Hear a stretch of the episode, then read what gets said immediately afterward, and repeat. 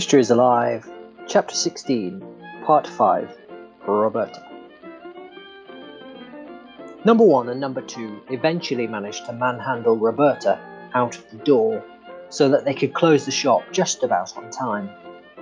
They always remarked how easy she was to drag into a chair in the mid afternoon and how difficult she was to push out of the door of an evening. But eventually they managed.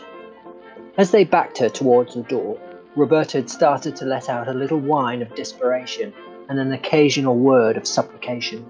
Please, one more minute. There's time yet. But these ladies, these facilitators of travel, had heard these lines before, and they were never well disposed to the please anyway, and certainly not today, when they had been made to look like utter fools. Roberta squeezed her face against the door in one last final plea for mercy but number two drew down a blind and blocked her from view. But not before she had time to say, take your lies elsewhere next week.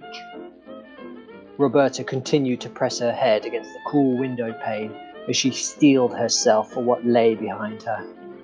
Space. Loads of it. Vast swathes of space. Some of it filled with people and buildings and buses and postboxes mainly space. She counted to three. Then she would dash across the road. Only she didn't, because once she hit three, her legs didn't move. She counted again and again. Passers by gave her funny looks, but she didn't see because her head was pressed against the window of the travel agent's and her eyes were closed.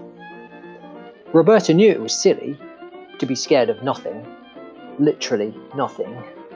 Why would the absence of things make her so scared? As if nothingness could ever harm anyone.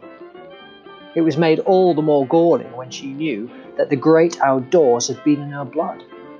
Her ancestors had been explorers or frontiersmen and adventurers. They lived in the great outdoors and wrestled it into submission. Or so her mother told her anyway. Roberta couldn't even cross the road without feeling faint. The best she could do was turn around. She squeezed her back against the shop front and saw the Ripper slide into the alleyway opposite.